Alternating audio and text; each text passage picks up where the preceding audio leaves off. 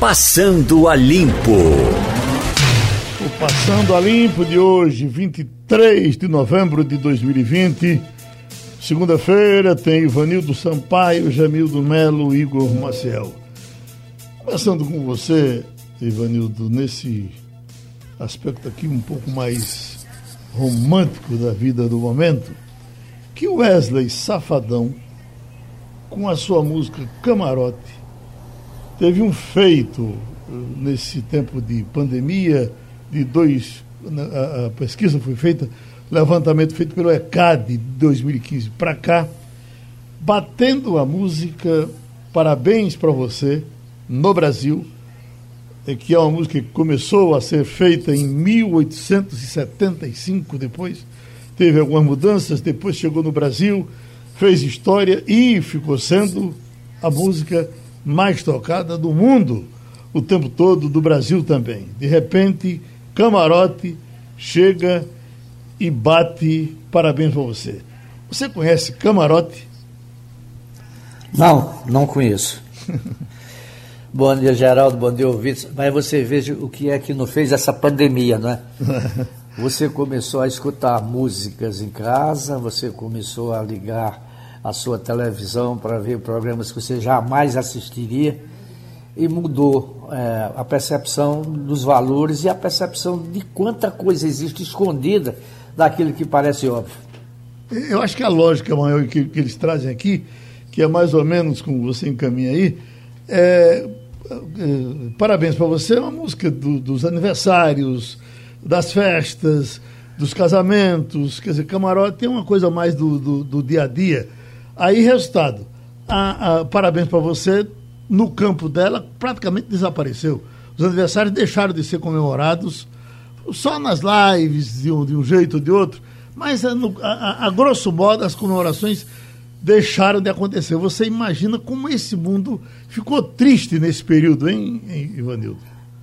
Virou pelo avesso. Uhum. É, você vê só, essa música que você fala, né, que vem do século XIX, ela é cantada em vários idiomas, não é só em português, não. Sim. Você canta em inglês, você canta em italiano, você canta em, francês. Pois bem, e aparece uma música que você não conhece e bate. Realmente, isso é uma mudança de valores. Eles ainda botam aqui, ó.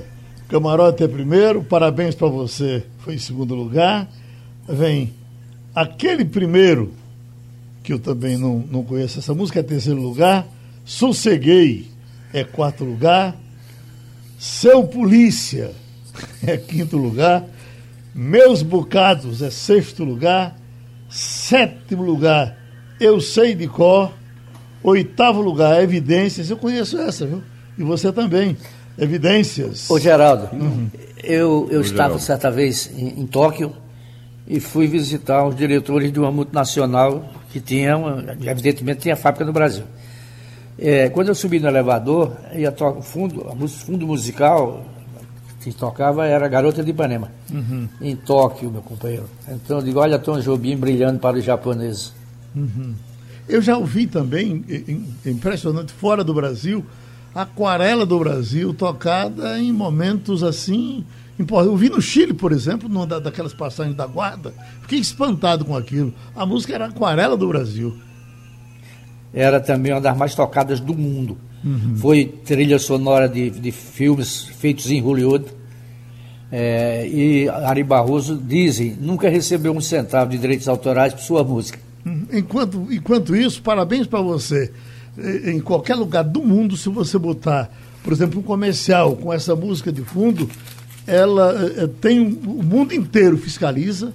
Tem, me parece que ainda duas viuvinhas que vivem dessa música o tempo desses em São Paulo fizeram uma propaganda com parabéns para você e, e, não levaram a sério de, os direitos autorais, foram cobrados de imediato e esse dinheiro é remetido para uh, uh, gente ligada às, às, compositoras, que foram duas professoras que criaram essa música, nos Estados Unidos. Então, é uma coisa uh, organizada, mas quem está querendo falar me parece que é Igor Maciel. Não, rapaz, eu estava só. Geraldo, bom dia primeiro, bom dia para todo mundo. Eu estava só é, assustado aqui porque eu não lembro de nenhum, eu não conheço nenhuma dessas músicas, até que você chegou em evidências Sim. ali. Pelo menos eu lembrei, porque todas as outras eu não conheço nenhuma. Só parabéns para você. E finalmente você chegou em evidências. Aí eu fiquei preocupado. Camarote eu conhecia. Camarote eu conhecia, porque eh, também ela foi de 2015, veio, veio rolando até agora. E como pois disse, é. voltou, porque ela, como foi gravada em diversos programas, e os programas foram repetidos, ela voltou. Mas ainda Mas... tem aqui o nono lugar, que é o Nosso Santo Bateu, essa você conhece? Essa é do Xangô.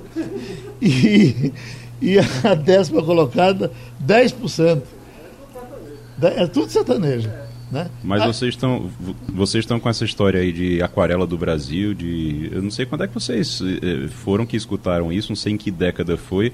A última vez que eu fui para fora do, do, do, Brasil, que a Covid deixou, eu só escutava Michel Teló, porque tocava Michel Teló em todo canto que, que, que a gente ia. Aquarela do Brasil eu vi no carnaval do ano atrasado, ano passado uh, eu, eu, fiquei por aqui, mas eu fui no Chile e vi durante a, a troca de guarda o toque da Aquarela do Brasil. Garota de Ipanema você tem em todo canto, uh, todo tempo, por onde você passa, né? Uh, acho que, que talvez o que? O, o, Michel... É, Michel Teló teve, teve. Acho que aquela música de Michel Teló também chegou e passou. A outra permanece, né? Essa, é certamente você não ouvirá mais Michel Teló, a, aquela que foi tocada até na Rússia, né? Por, muito, por um período. O Neymar me parece que ajudou a promover, né? Eita. Mas eu, uh, Ivanildo, eu vi uma, uma, coisa, até no livro que eu disse o que me disseram tem esse, esse detalhe. Eu estava eu lendo uma entrevista na revista Playboy da uh, Carlos, já disse isso aqui algumas vezes. Uh, a repórter perguntava como é que você e Roberto Carlos há tanto tempo fazem su tanto sucesso com composições tão banais e aí ele se sentiu ofendido, mas foi elegante. Ele disse: Olha, moça, as nossas músicas não são banais. As nossas músicas são simples. E o simples não é fácil de fazer. E aí completou de forma genial. Se o simples fosse fácil de fazer, já teriam feito outro. Parabéns para você. Entendeu? É. Bela resposta. Estamos agora com o ex-ministro Ciro Gomes. Eh, já conversamos com ele para que ele não fulanize eh, a nossa entrevista com a eleição do Recife. A gente sabe que ele tem um lado, mas ele vai fazer o favor de não tocar nesse assunto por conta das amarras da lei com relação a, uh, aos que estão aí disputando a eleição. Como ele é um nome nacional, tem questões nacionais para a gente falar, a gente vai nas questões nacionais com certeza. Não é isso, doutor Ciro? Bom dia, amigo Geraldo. Um forte abraço a você, a todos os irmãos e irmãs nordestinos como eu, de, de Recife, a capital política do Nordeste. Pode ficar tranquilo, eu, antes de mais nada, sou um cumpridor da lei e eu sei mais do que ninguém da capacidade que o povo de Recife tem de decidir o seu destino, olhando também a importância desse voto para o Brasil, sem qualquer intromissão minha.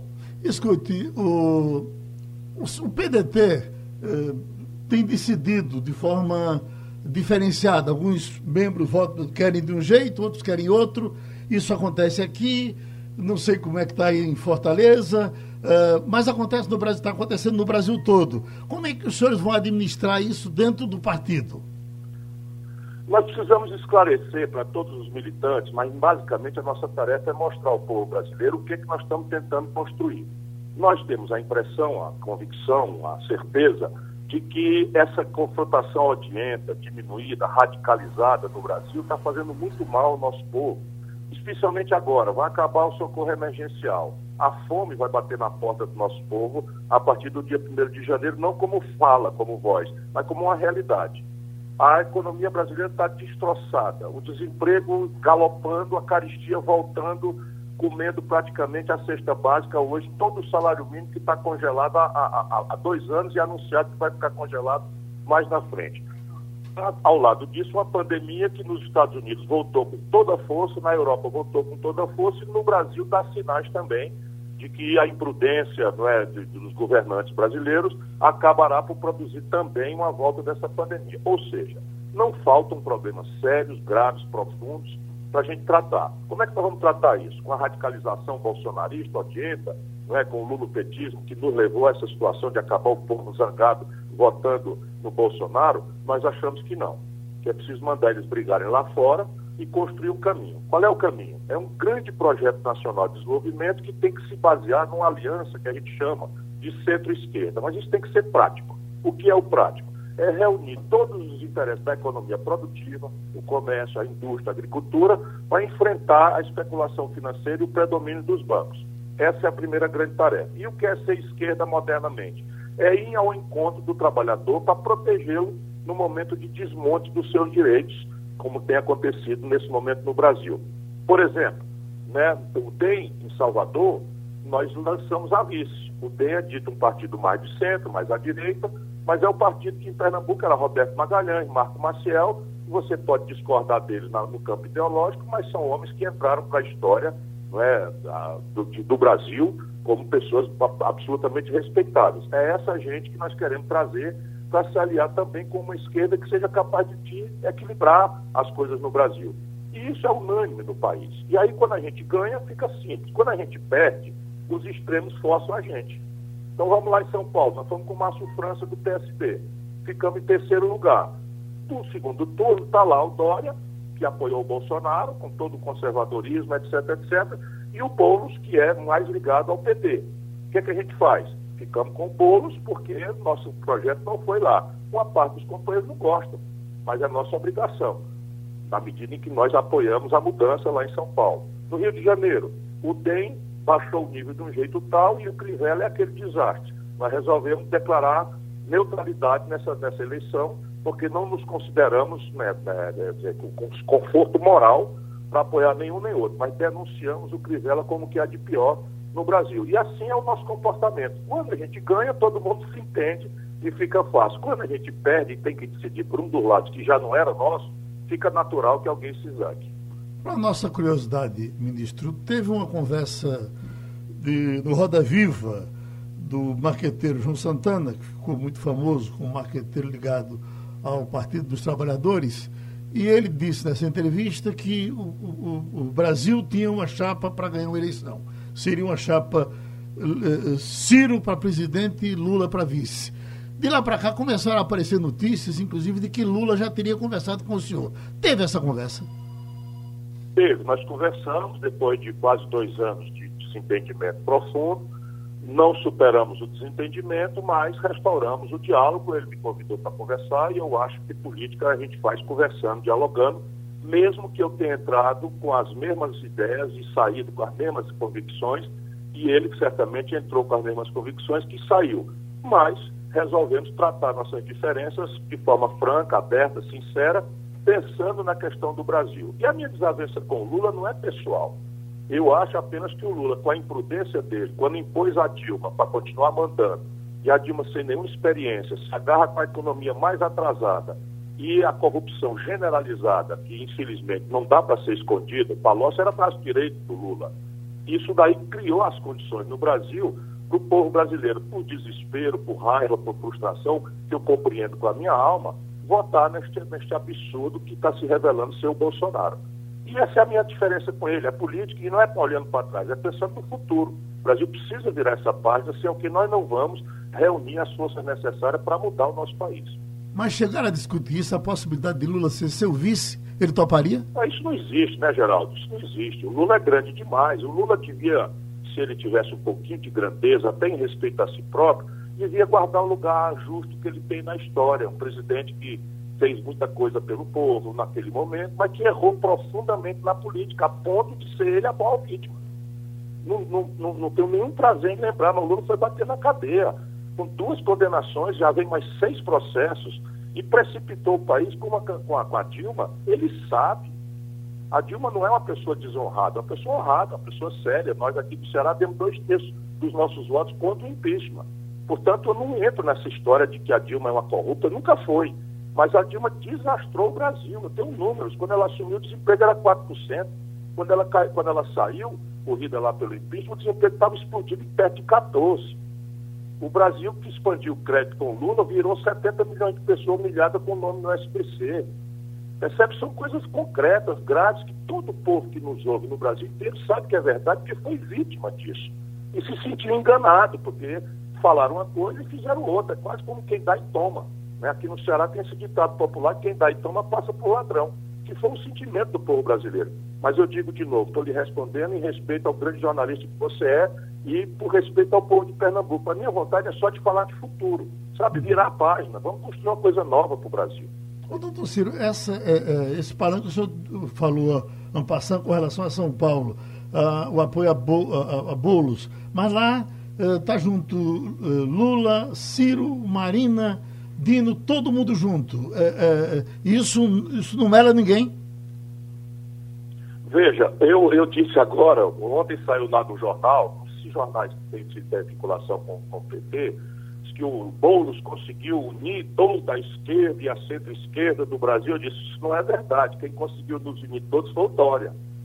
Uhum. O Dória é um governador tão desastrado, tão reacionário, né, e antipovo, e antinacional, em tudo por tudo comprometido com essa agenda que está ferrando com a vida do nosso povo mais pobre e com a classe média, e a, a necessidade de mudar, mudar São Paulo. São Paulo é quase 40% do povo brasileiro.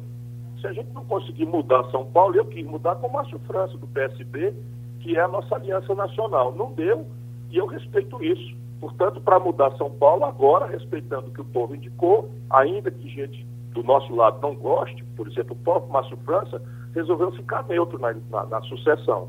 Mas eu, respeitando a posição dele, eu não gosto de ficar neutro. Eu tomei posição e, e sou em favor do bolo por isso, porque acho que São Paulo precisa mudar a bem do Brasil.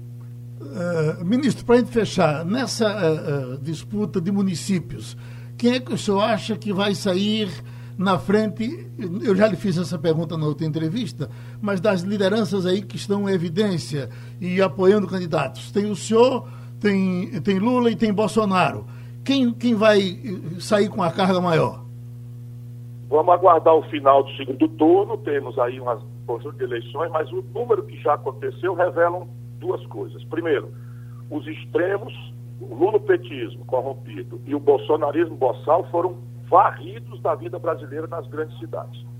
Isso é dado da, do que aconteceu já. Vamos aguardar o resto que está acontecendo. Segundo, vamos aos números. O PS, o PDT, que é o meu partido, sai do campo progressista com mais, quase mil vereadores a mais do que o PT.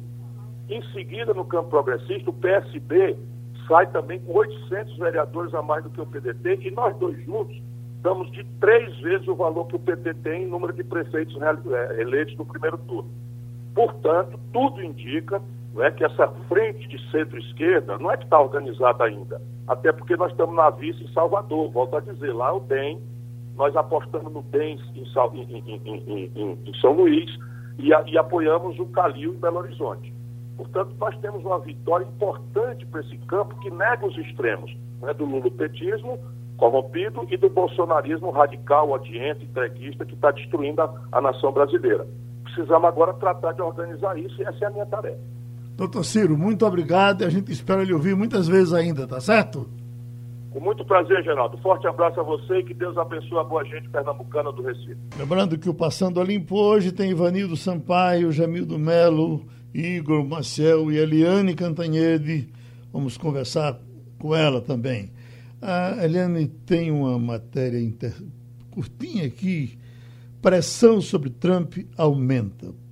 Porque a gente fica pensando que isso é uma, uma terra sem lei. Como é que pode, num país tão importante, de repente alguém chega assim e, e vai matando no peito, vai empurrando com a barriga e não dá em nada.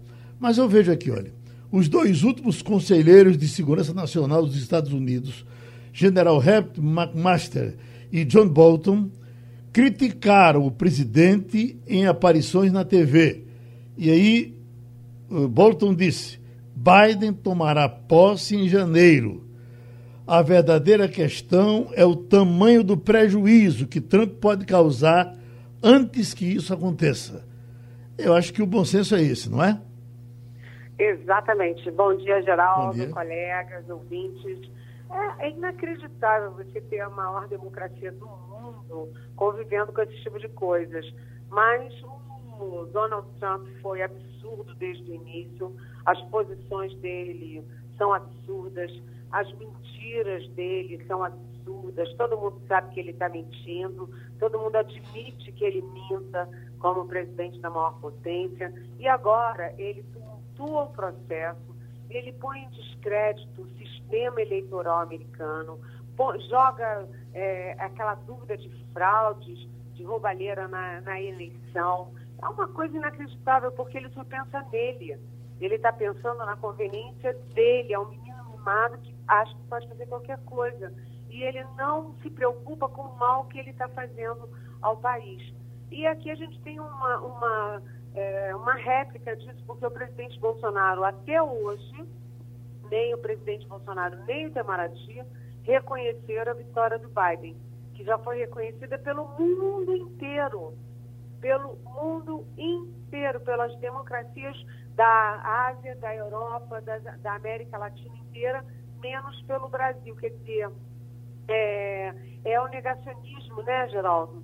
As pessoas acham que elas estão acima dos interesses do seu país, dos interesses da democracia, dos interesses do equilíbrio mundial. E eu fico impressionada agora. Registre-se que o Joe Bolton, que é um homem de linha dura, é um conservador de direita, ele tem sido muito afirmativo nisso tudo. Isso aqui no Brasil está faltando um pouco, né? Os militares hum. serem mais afirmativos e a direita ser mais afirmativa, se descolando das coisas que são absurdas. Ser de direita é uma coisa, né? Ser absurdo é outra coisa muito diferente, né? Você não pode, em nome da ideologia, encampar teses, encampar um discurso que seja absurdo. Jamildo Melo. Bom dia, ouvintes. Bom dia, Liane. É, normalmente a audiência nos blogs final de semana cai um pouco, mas como esse foi o último domingo antes das eleições, a gente teve aí 72 mil visualizações nas principais matérias que falam da, da campanha. Todo mundo estava afim de brigar, parece. É, e o Recife está chamando a atenção do Brasil, né? Por conta da briga aí de dois primos e da esquerda, a única é, cidade que vai ter a esquerda no, no segundo turno. Como é que você está vendo daí, Eliane, a nossa eleição aqui no Recife? Adorei a pergunta, Jamildo. Bom dia. Uh, é importante a eleição de Recife, primeiro porque Pernambuco é um estados mais politizados do país, isso é histórico. Né? Segundo, pelas circunstâncias, né? de ter PSB versus PT, ou seja, esquerda versus esquerda, primo versus primo, e a origem está lá atrás em Miguel Arraes. Então, tudo isso já tem uma componente que chama atenção, mas eu acho que, do ponto de vista nacional, a eleição mais nacionalizada é, nessa reta final é a de Recife. Por quê? Porque o PT está jogando tudo em cima da eleição de Recife. Se, você, se a gente olhar o mapa eleitoral do primeiro turno, o PT não elegeu nenhum prefeito de capital e nenhum prefeito uh, dasquelas maiores cidades, ou seja, as 96 cidades que têm mais de 200 mil habitantes. Nenhum zero, o PT ficou a zero no primeiro turno. Então, ter é, a Prefeitura de Recife tem virou assim questão de vida ou morte, né? A expectativa, inclusive, é de que o Lula vá para aí, é, de que a cúpula do PT vá para aí, porque isso tem uma simbologia importante, é uma boia importante para o PT nacional. Mas atenção, isso tem um custo, porque você está vendo uma união das esquerdas em torno da Manuela Dávila, do PCdoB em Porto Alegre, em torno do Guilherme Boulos, do PSOL é, em São Paulo, é, também em, em, relação ao PSOL em Belém, ao, em relação ao PDT em Fortaleza, ou seja, você tem uma união das esquerdas, né? E Recife vai na contramão disso, porque aí você está caracterizando o oposto, o racha das esquerdas. Então, Recife é uma eleição eletrizante, inclusive porque, né, Jamildo, teve uma reversão de expectativas. O João Campos, do PSB, atravessou toda a campanha na dianteira como favorito, toda a campanha chegou em primeiro lugar e a, na primeira pesquisa de segundo turno, a, a Marília Raios, do PT, está conseguindo captar mais apoios. Ou seja, é sempre é, Recife, Pernambuco, são sempre uma aula de política para nós aqui, uh, aqui de Brasília, enfim, dos outros estados. Igor Maciel. Eliane, muito bom dia. A gente é, ouviu agora há pouco o ex-ministro, ex-governador Ciro Gomes, ele falando sobre frente ampla e ele fala o tempo todo sobre a frente ampla e essa frente ampla a gente sabe que até agora ela não está tão ampla assim, ela está meio estreita. É, seria ele, seria Lula, Marina Silva, Flávio Dino, é o que se fala até o momento. Então está todo mundo ali mais à esquerda. Ao mesmo tempo, Dória, governador de São Paulo, está dizendo que não vai ser candidato a presidente, está defendendo uma frente de centro incluindo Moro, para 2022. Essa história de frente ampla, ah, você vai vingar realmente? Porque a gente ouve falar em frente de centro, em frente de esquerda, mas frente ampla de verdade, como todo mundo está nominando por aí, parece que não vai acontecer. Então, na verdade, a gente não vai ter novidade para essa eleição de 2022, pelo menos por enquanto. É essa a perspectiva? Deixa eu pegar uma caronazinha contigo, Igor, porque Sim. é tão interessante o que lhe chamou a atenção que ele, por, pelo menos duas vezes durante a entrevista, ele falou que elegeu vice lá na chapa de eh, eh, na chapa de Salvador. Salvador, do DEM. Do DEM. Já com a ideia de que passa por Ciro a construção agora de uma política de centro. Beleza. Mas ele não quer saber de Dória, né? Não quer saber de Dória. É, é, oi Igor. Bom dia, muito bem-vindo. É aquela coisa, é, o momento é muito grave e o momento exige alianças sólidas. Né? Se você tem, de um lado, o PT e o Lula, é, vamos dizer assim, em declínio, em claro declínio, e você tem do outro lado o Bolsonaro, que é muito absurdo, eu vou usar o mesmo adjetivo que eu usei para o Trump. O Bolsonaro é muito absurdo quando você pega pandemia, educação, saúde, é, racismo, tudo, né? Cultura. É, é, o, o Bolsonaro é muito absurdo. Então, isso aproxima as forças políticas, mas os interesses dessas forças acabam dificultando. Por exemplo, quando se falou de uma frente, incluindo o Moro, né, o Sérgio Moro, aí muita gente, inclusive o Rodrigo Maia, presidente da Câmara, que é do DEM, disse, ah, não, o Moro não. Aí já entra o interesse do investigador e dos investigados.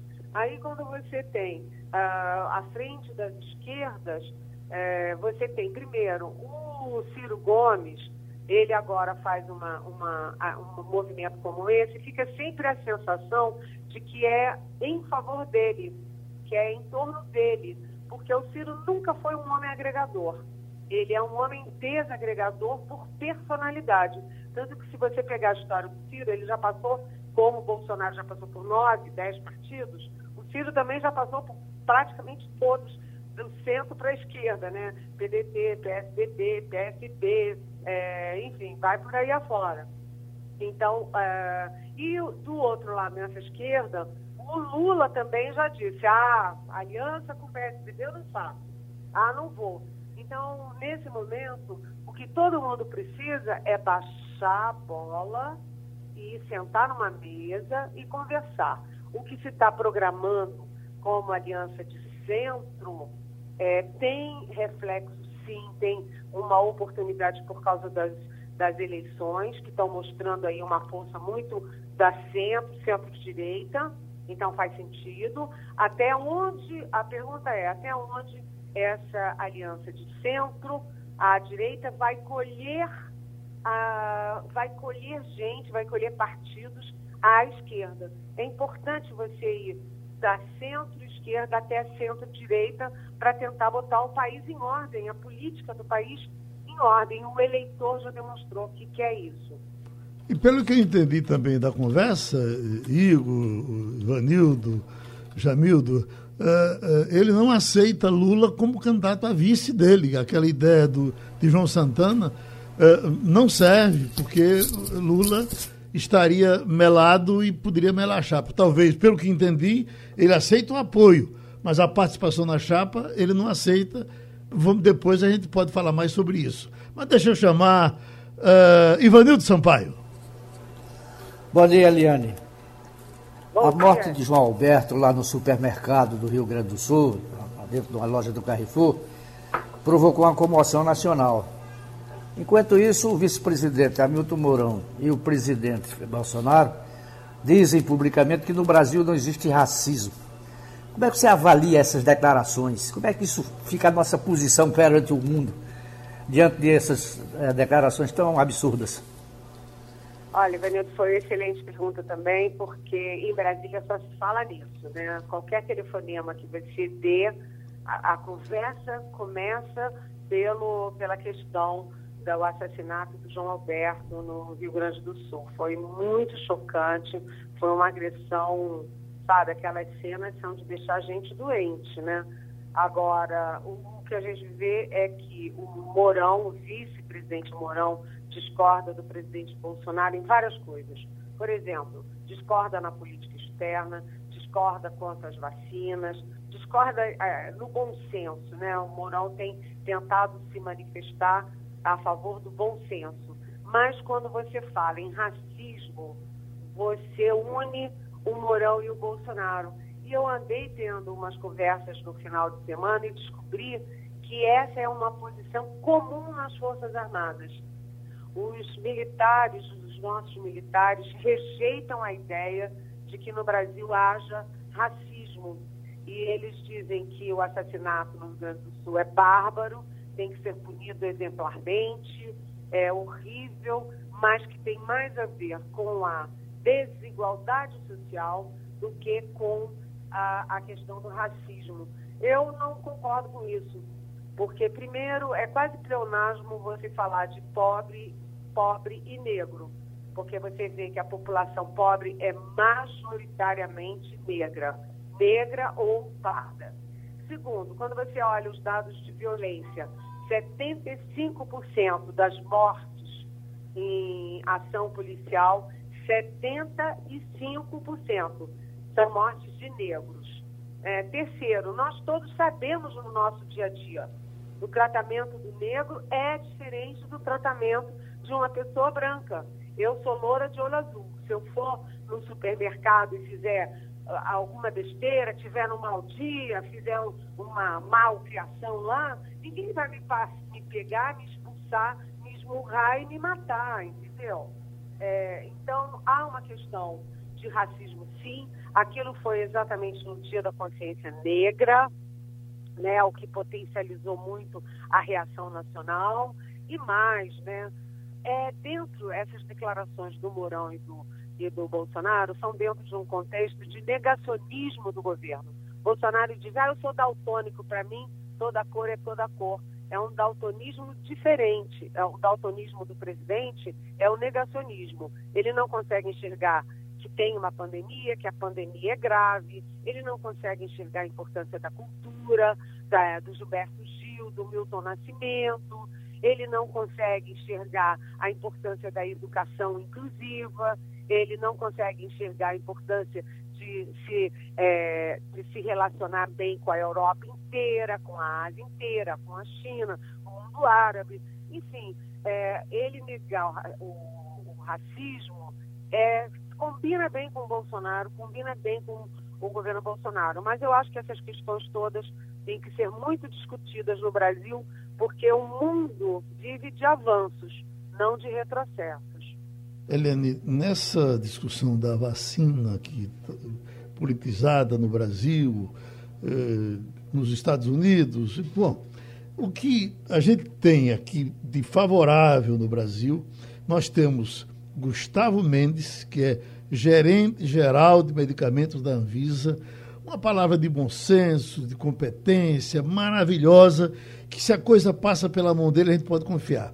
E tem seu colega chamado Álvaro Pereira Dias, jornalista de ciência da Globo, que é fantástico.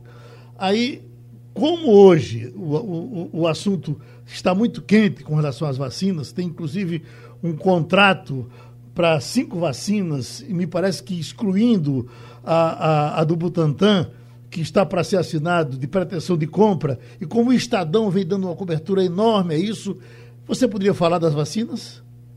Ah, sim. Eu acho que você trouxe bem esse, esse, esse assunto, Geraldo, porque o que o Brasil inteiro e o mundo inteiro querem saber nesse momento não é ideologia, não é briga política, não é briga de partido. Todo mundo quer saber o seguinte: quando vai chegar a vacina? Né? Quem, quem vai produzir primeiro? Quem vai produzir com mais eficácia? Né? E qual é a abrangência? Quantos milhões de brasileiros terão direito a essa vacina? É, hoje tem, a gente tem o Dimas Covas, que é o homem das vacinas lá de São Paulo, que está em contato com o Butantan, que é o homem do João Dória, do governo de São Paulo, reclamando isso. O Ministério da Saúde é capaz de fazer uma lista dos laboratórios com quem vem conversando sobre a vacina e exclui a Sinovac, a vacina da Sinovac, a Coronavac. Por quê? Por uma questão ideológica. Porque a vacina A é feita pela China. Ah, porque a vacina é a vacina do Dória. Nós, brasileiros, não queremos saber se a vacina é do Dória, do Bolsonaro, do tio do Bolsonaro, do avô do Dória. A gente quer saber qual é a vacina que fica pronta antes, que, que tem eficácia garantida, que possa ser é, embalada e, guardada de forma segura. Isso é inacreditável. Até porque é o seguinte, como nós temos 210 milhões de habitantes, a gente sabe que não vai dar para ser um fornecedor só. Né? A gente vai ter que ter várias origens, a vacina de várias origens. Por que, que o Bolsonaro fica brigando e jogando o Ministério da Saúde contra a vacina que está sendo feita pelo nosso Butantan, em acordo com a China? Por que isso, gente? Alguém tem que chamar esse homem razão nós precisamos da vacina. E isso é a prioridade número um do Brasil e do mundo. Hoje, né, a gente não está falando em guerra mais, a gente só está falando em pandemia e em vacina. Vocês viram agora, né, o deputado Fábio Trade está entubado numa UTI com Covid. A senadora Cátia Abreu está internada no Cídio Libanês em São Paulo porque também já está com problema no pulmão. O Osmar Terra, que é o negacionista que orientou o presidente da República, tudo errado, tudo na contramão na pandemia, também está com a Covid, também está internado. Então não dá para brincar com isso. Tem que ter vacina e tem que se olhar isso sob o ponto de vista científico, técnico e prático, não por uma questão de ideologia. Excluir a Coronavac, gente, isso é imoral. Jamildo Melo? Ah, vamos voltar a falar do cenário nacional. Tem uma semana ou mais, acho que o Congresso está parado. Maia disse que está esperando pelo governo, o governo esperando pelo Congresso e o Ministério da Economia não faz absoluto, absolutamente nada, há alguma chance de passar da eleição algo ainda ser votado ou esse ano já era para qualquer é, reforma do, econômica? Olha, Jamildo, está um problema isso, né? Porque o Ministério da Economia parou. A gente nem ouve mais falar, em geral, de você que é um arguto, arguto crítico, a gente nem ouve mais falar em Paulo Guedes. Não é. Ele prometeu é, trilhões com a venda das estatais. Não teve uma única privatização. Uma única privatização em dois anos de governo. Ele prometeu as reformas. Cadê as reformas? Reforma administrativa, reforma tributária. Aí ele joga a culpa no Congresso. O Congresso joga a culpa no Executivo. O é, Paulo Guedes joga a culpa no Planalto. O Planalto joga a culpa no Paulo Guedes e no Congresso. Fica todo mundo empurrando para lá e para cá, mas a gente tem uma crise fiscal grave, a gente tem uma recessão pela frente de mais de 4% em 2021, e o país precisa avançar, é aquilo que eu falei antes. Não pode andar nem para trás, nem a passos de tartaruga. O Brasil tem pressa. Né? É, você me perguntou, Jamildo, se depois das eleições é possível que isso ande. Anda se houver decisão política se o presidente Bolsonaro parar um pouquinho a campanha dele pelo país afora, sentar, negociar e é, liderar esse processo. Afinal das contas, a gente vive num presidencialismo, e num presidencialismo forte, em que o presidente tem muito poder. Vamos ver se ele dá segurança aval ao Ministério da Economia, se ele é, negocia com as forças políticas do Congresso Nacional, porque o ano está acabando, né? Ivanildo Sampaio. O Eliane, eu escutei de alguns amigos, inclusive de alguns políticos ou ex-políticos, é, seu estranheza em relação ao profundo silêncio de Michel Temer nessas eleições. O nosso, nosso ex-presidente resolveu é, sair da vida pública e escrever poesia como ele gosta? Ou ele ainda tem alguma Não. influência nos partidos políticos? É, boa pergunta. Eu até preciso ligar para o presidente Michel Temer, porque o presidente Michel Temer é um ser político, é um, é um observador da cena, ele conversa muito, ele tem, teve uma liderança muito importante no Congresso quando ele foi presidente, portanto, ele é um ator político. O que o Michel Temer não quer fazer é se envolver em disputas partidárias como são é, particularmente, né, escancaradamente, as eleições municipais. Ele não quer tomar partido a favor deste ou daquele partido, mas o presidente Michel Temer é um homem de muito bom senso, é, muito político, está observando tudo, está conversando muito, ele só não quis se meter nas eleições. Até você me deu uma boa ideia, você me deu uma pauta. Eu vou ligar para ele para saber como é que estão as coisas por lá. Ah, bom. Escute, tem algum problema com o Ministério da Saúde e, e, e, e guardou e deixou vencer testes para a corona que não foram aplicados? É essa a informação? É essa informação saiu ontem é, na capa do Estadão, no Jornal do Estado de São Paulo. Geraldo, isso é indecente, né? Você precisa. Uma das grandes formas de você combater a, a proliferação é exatamente você ter o teste porque aí a pessoa sabe que está contaminada e se isola e não sai contaminando sei lá quantas pessoas. Né? E aí o Estadão descobriu que o, o Ministério da Saúde usou menos testes do que estocou, não fez nada e agora mais de 6 milhões de testes estão para vencer em dezembro. Por que isso? Porque o ministro da Saúde não é da Saúde, nunca viu uma, uma, uma curva epidemiológica, nunca entendeu de SUS, nem sabia o que, que era o SUS, sabe? E eles se atrapalham. Com isso, você tem uma má gestão do Ministério da Saúde no meio de uma pandemia. Sinceramente, a história vai cobrar esse preço. Como você precisa tão, tão desesperadamente de testes e você tem 6 milhões mais de 6 milhões de testes prontos para vencer em dezembro e não usados por falta de planejamento, de conhecimento, de estratégia.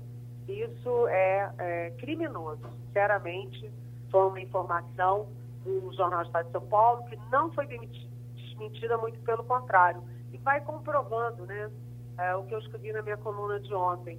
As pessoas erradas, nos lugares errados, na hora errada. Quem paga o pato é a população, né?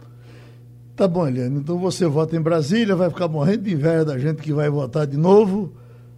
Ou você vota em São Paulo? O, o Rio, né? Adoro votar, adoro votar, mas Brasília não tem eleição. eu fico vendo a eleição de vocês. É, pronto, a gente se encontra depois. Um abraço, Eliane. Beijão, tchau. Terminou o Passando a Limpo. Passando a Limpo.